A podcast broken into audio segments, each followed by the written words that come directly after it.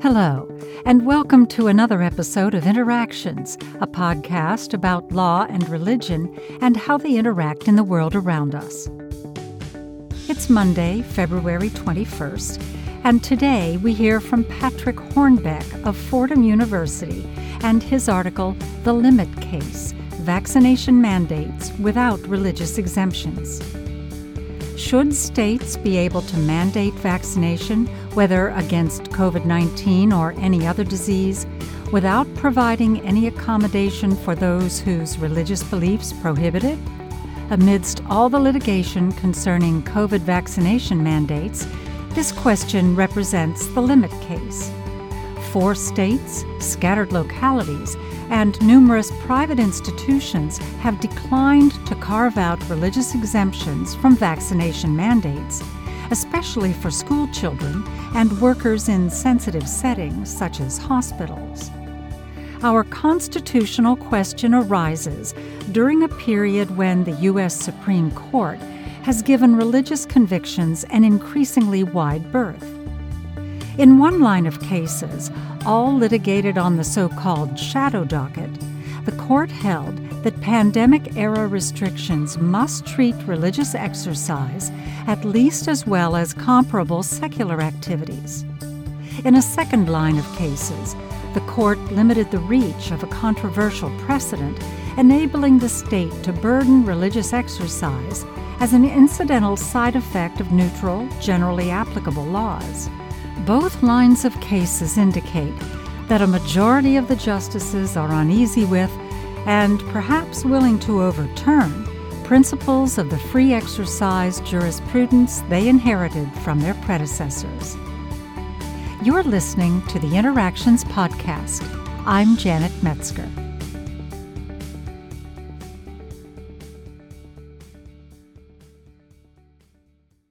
We will explore our topic in four parts. First up is a brief history of vaccination mandates in U.S. jurisdictions.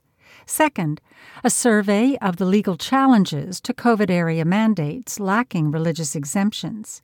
Third, would a majority of the justices find these mandates to fall within the ambit of Employment Division v. Smith? And last, the argument.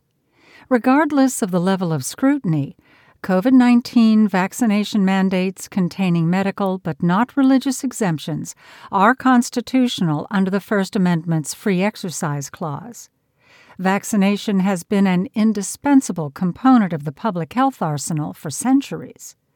But skepticism about vaccination is of equal vintage sordid experiments involving members of minority racial groups have led some U.S. communities of color to be wary of vaccines, particularly when state mandated. Controversies about vaccination first reached the Supreme Court in the early 20th century.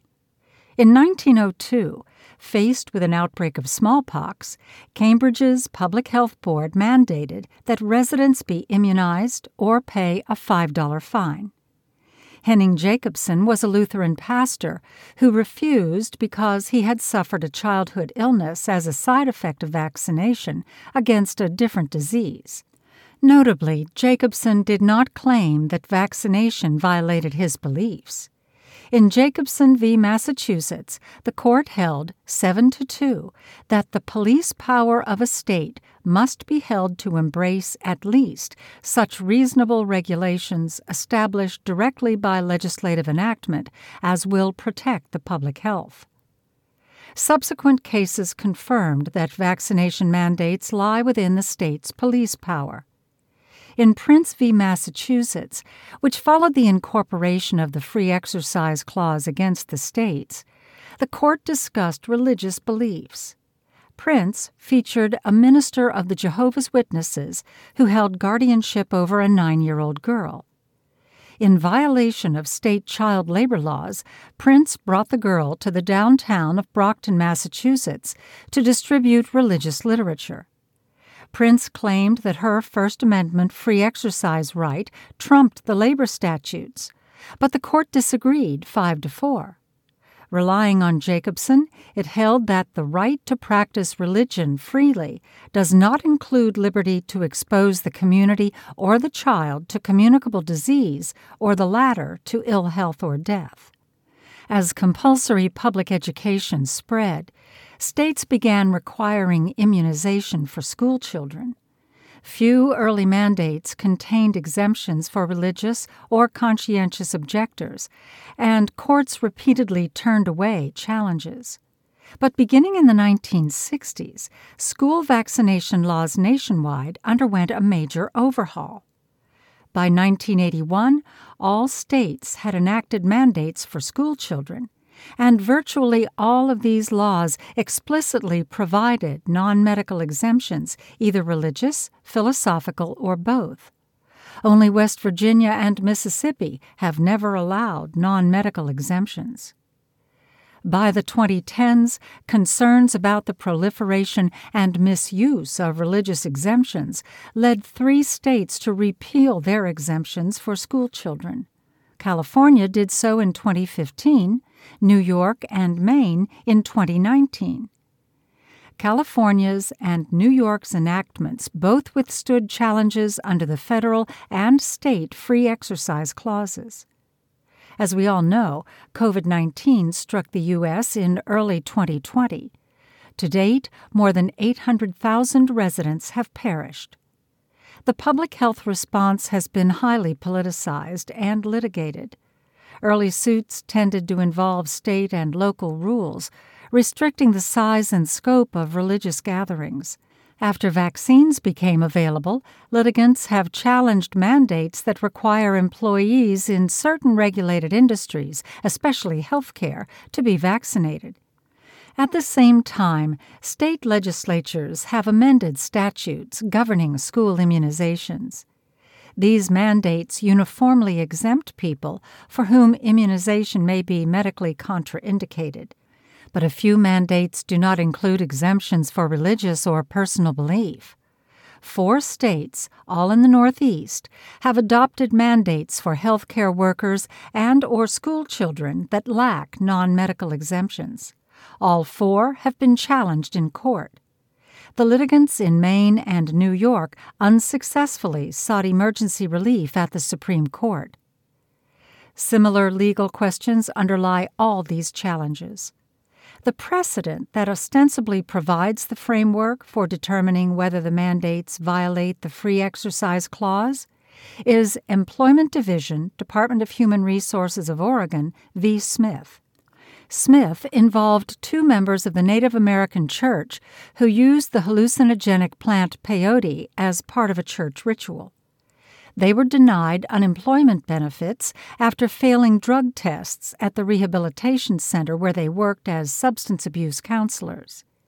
In an opinion by Justice Scalia, the court held that an individual has the obligation to comply with a valid and neutral law of general applicability, even when the law proscribes or prescribes conduct that his religion prescribes or proscribes. If a law is not neutral and generally applicable, then strict scrutiny applies. Smith ignited a bipartisan firestorm that resulted in the enactment of the Federal and State Religious Freedom Restoration Acts, or RFRAs. As Carolyn Long has shown, Smith's critics charged Justice Scalia with judicial activism, a term usually reserved for liberal members of the court. Although a majority of the sitting justices have criticized Smith's reasoning, there does not appear to be a majority for overruling it. In last year's case, Fulton v. City of Philadelphia, Justice Barrett penned a concurrence in which she observed that the textual and structural arguments against Smith are more compelling than those for it. Yet she, joined by Justices Breyer and Kavanaugh, urged caution about overturning Smith before the court determines what should replace it. In this period of uncertainty, the court has been hesitant to find that challenged laws fall within Smith's ambit. In Masterpiece Cakeshop v. Colorado Civil Rights Commission, the court did not apply Smith because it focused instead on supposedly anti religious and therefore non neutral remarks that state civil rights commissioners had made. In Fulton, the court held that Philadelphia's contract with a foster care agency was not generally applicable because the contract allowed a city official to grant discretionary exemptions from a local non discrimination ordinance. So it is uncertain whether the court would hold that vaccination mandates lacking religious exemptions are neutral and generally applicable. Let's start by defining these terms the court has struggled to distinguish neutrality and general applicability. In Church of the Lukumi Babalu Aye v. City of Hialeah, the justices struck down local ordinances that sought to ban the practice of animal sacrifice by adherents of Santeria.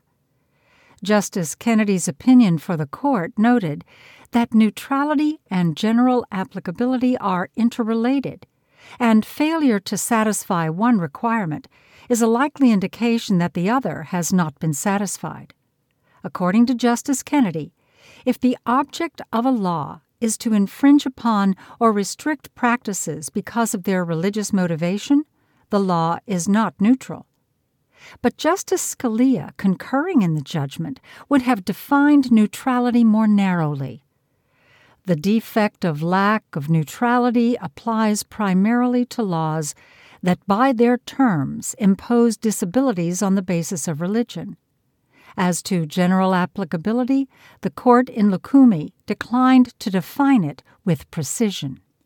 The court's most recent Free Exercise Clause case, Fulton, featured a slightly different interpretation of the Smith test. In his opinion for the court, Chief Justice Roberts observed that government fails to act neutrally when it proceeds in a manner intolerant of religious beliefs or restricts practices because of their religious nature. As to general applicability, a law fails if it invites the government to consider the particular reasons for a person's conduct by providing a mechanism for individualized exemptions.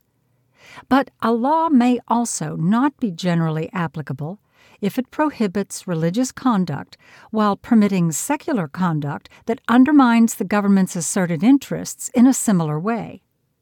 Now, let's come back to the vaccine mandates. They are facially neutral with regard to religion. That is to say, they do not explicitly mention it, except in provisions grandfathering in people with existing religious exemptions the mandates would almost certainly have satisfied Justice Scalia. But in the years since his passing, the court appears to have looked for what Douglas Laycock has called substantive neutrality, examining such factors as legislative history and contemporary public statements to determine whether government officials have operated even handedly toward and among religions. Opponents of vaccination mandates have taken notice of the court's interest in the motivations of lawmakers and regulators. The healthcare workers challenging New York's mandate narrated the events leading to the enactment of the mandate and New York Governor Hochul's subsequent public comments.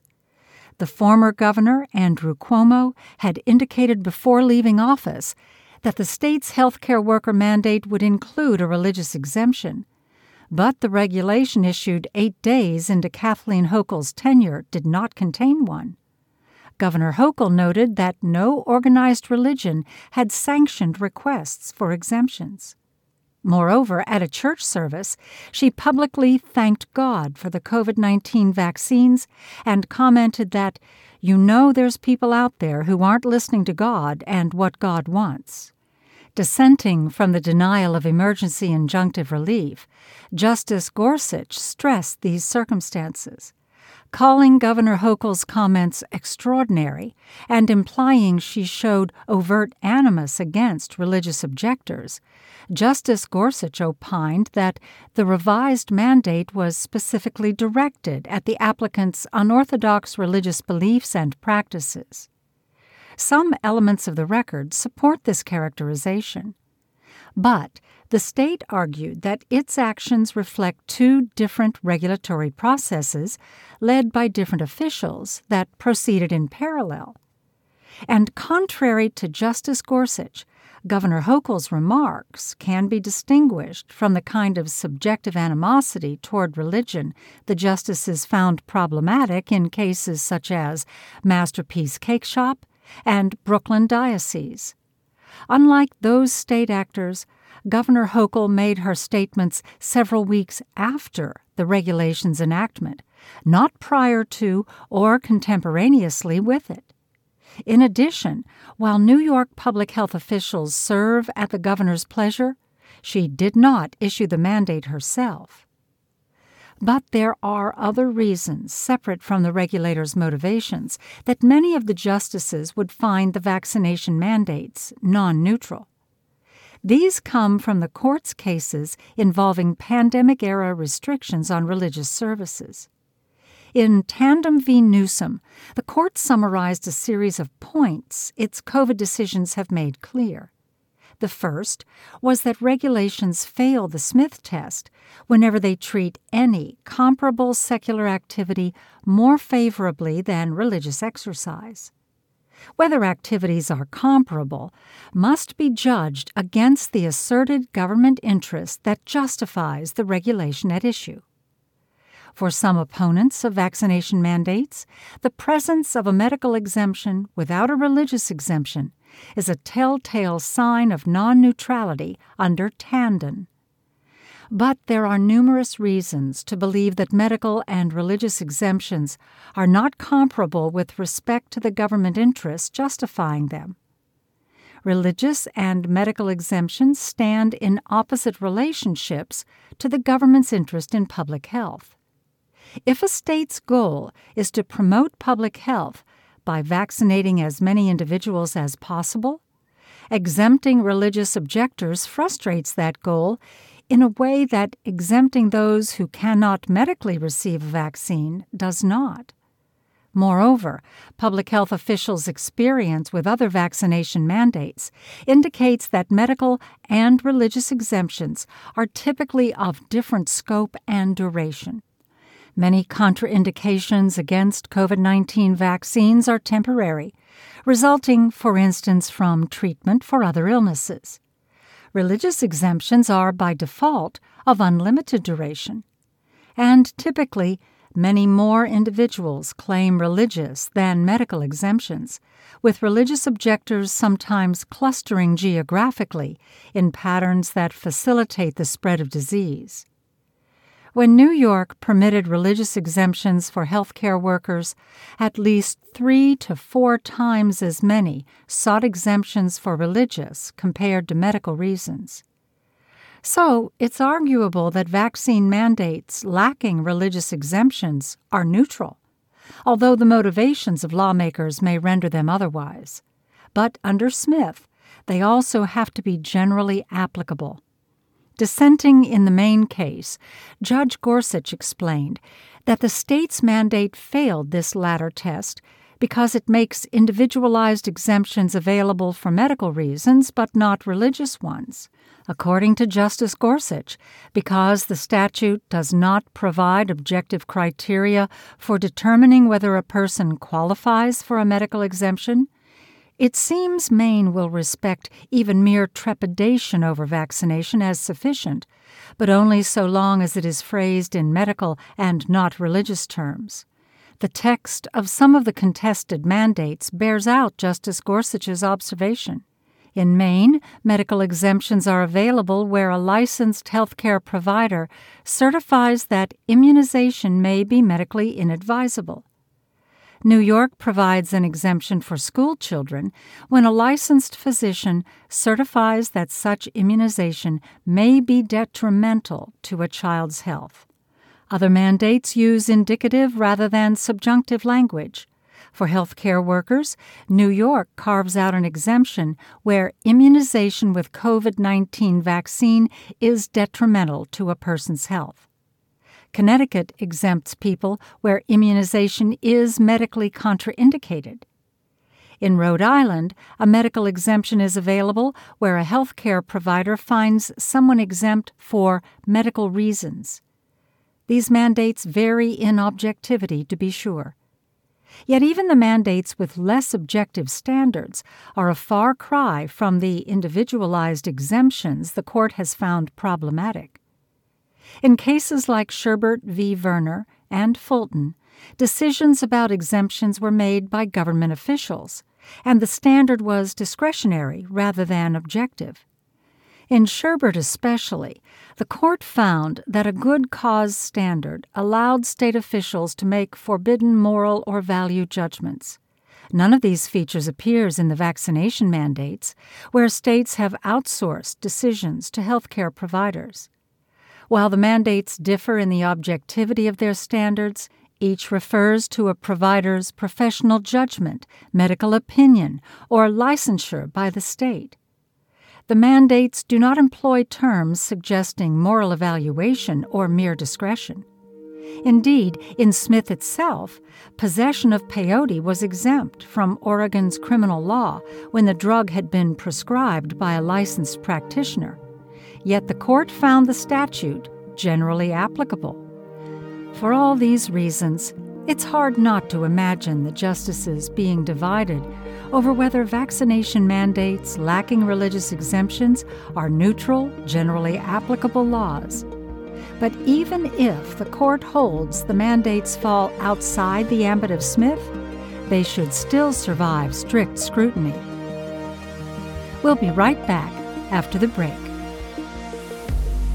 Hi, Interactions listeners. This is Justin Latterell at the Center for the Study of Law and Religion. If you like this episode and want to learn more about the interactions of law and religion around the world, check out the link to our book brochure in the podcast description. There you'll find over 40 new titles like God and the Illegal Alien by Robert Heimburger and Michael Perry's new book on human rights, democracy, and constitutionalism. Each title includes a short description and a link to buy the book online. Thanks for listening to Interactions.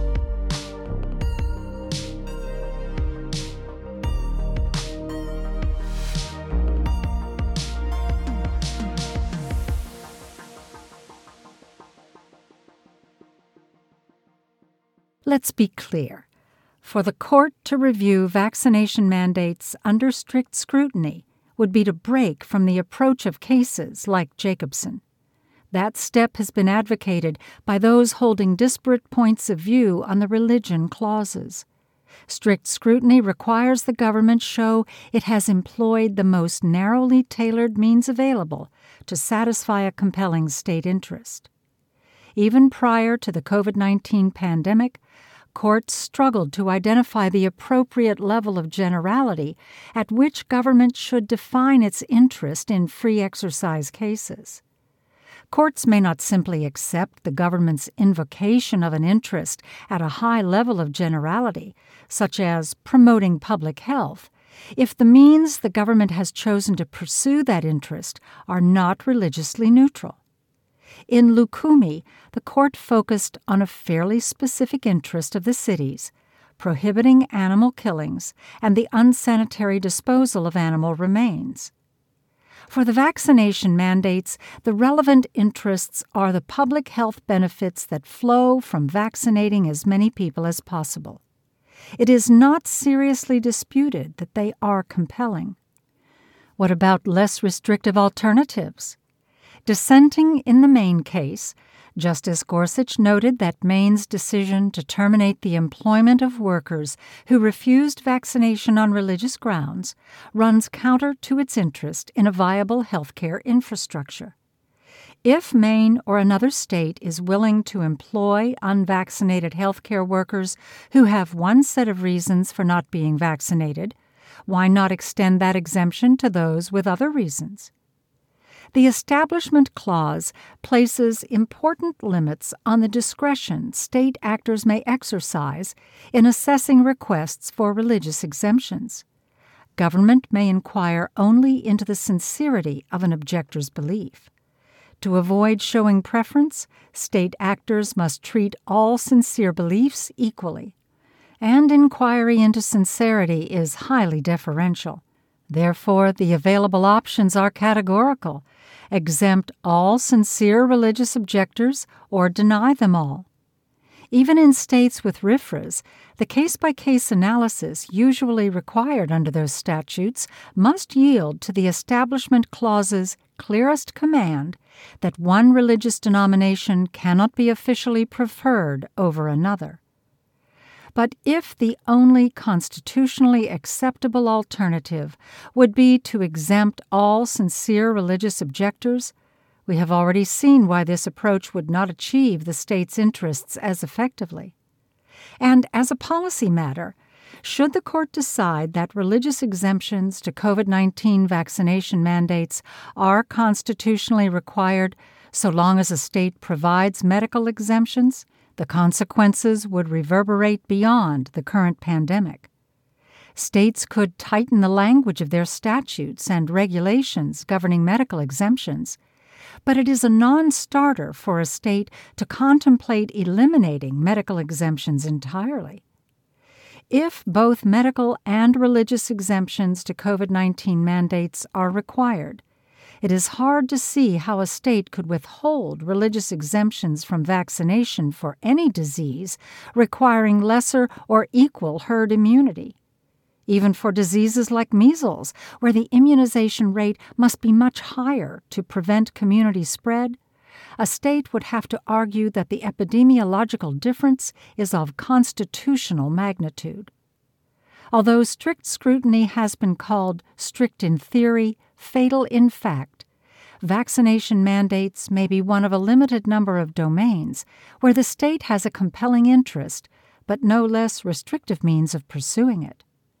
Up to this point, we've been proceeding on the assumption that the court will assess vaccination mandates under the rule of Smith, rational basis review for neutral and generally applicable laws, strict scrutiny otherwise.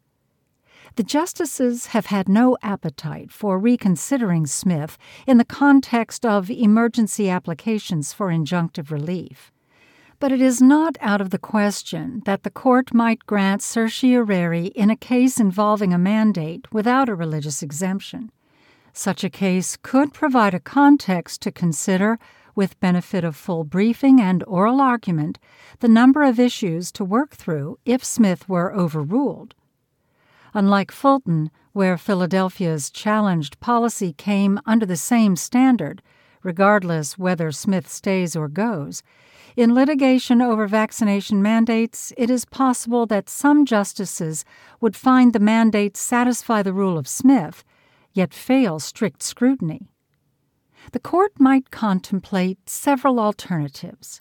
One, likely to appeal to originalists, would be to consider the understanding of the free exercise right that prevailed at the time of the framing. An amicus brief in the New York litigation has anticipated this approach. Lawyers for Americans United for Separation of Church and State traced the views about religious exercise held by the framers and founding era legislatures quoting Madison, Jefferson, Washington, and others. The brief demonstrated that these framers, at least, believed that government could limit religious exercise when principles break out into overt acts against peace and good order, as Jefferson put it.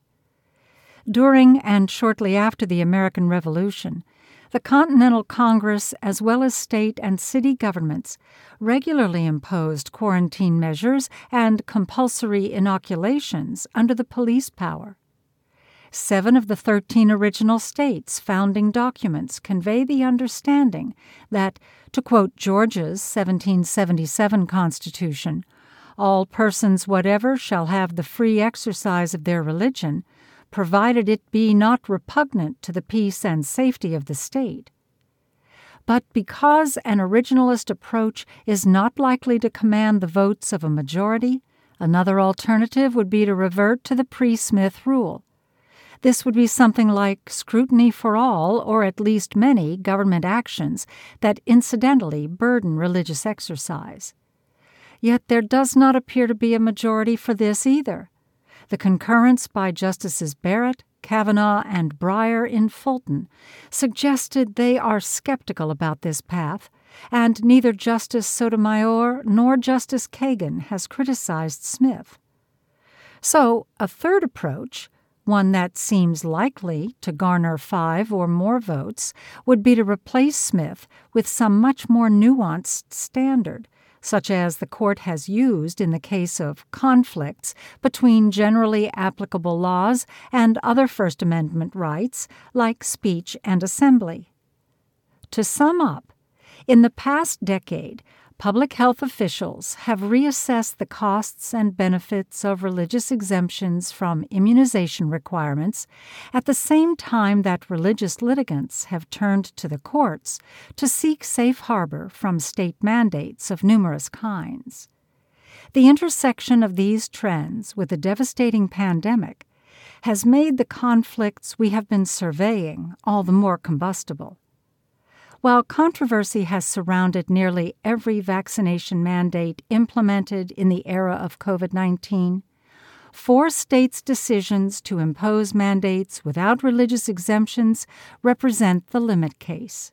Recent and pending litigation concerning these mandates demonstrates at least three things. First, the already unpopular rule of Smith has become increasingly attenuated courts have found that an increasing proportion of laws that do not mention religion on their face fail either the test of neutrality or that of general applicability. Second, vaccination mandates are likely to be reviewed under strict scrutiny, yet they may be among the few laws to pass the most demanding test known to constitutional law.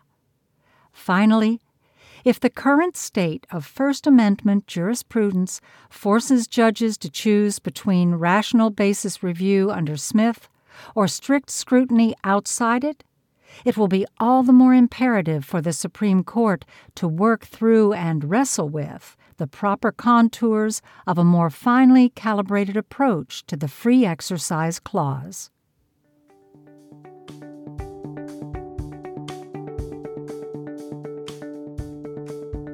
That was The Limit Case Vaccination Mandates Without Religious Exemptions by Patrick Hornbeck. You can find the full article on Canopy Forum by following the link in the episode description. Canopy Forum and the Interactions podcast are distributed by the Center for the Study of Law and Religion at Emory University and produced by Anna Knudsen. I am your narrator, Janet Metzger.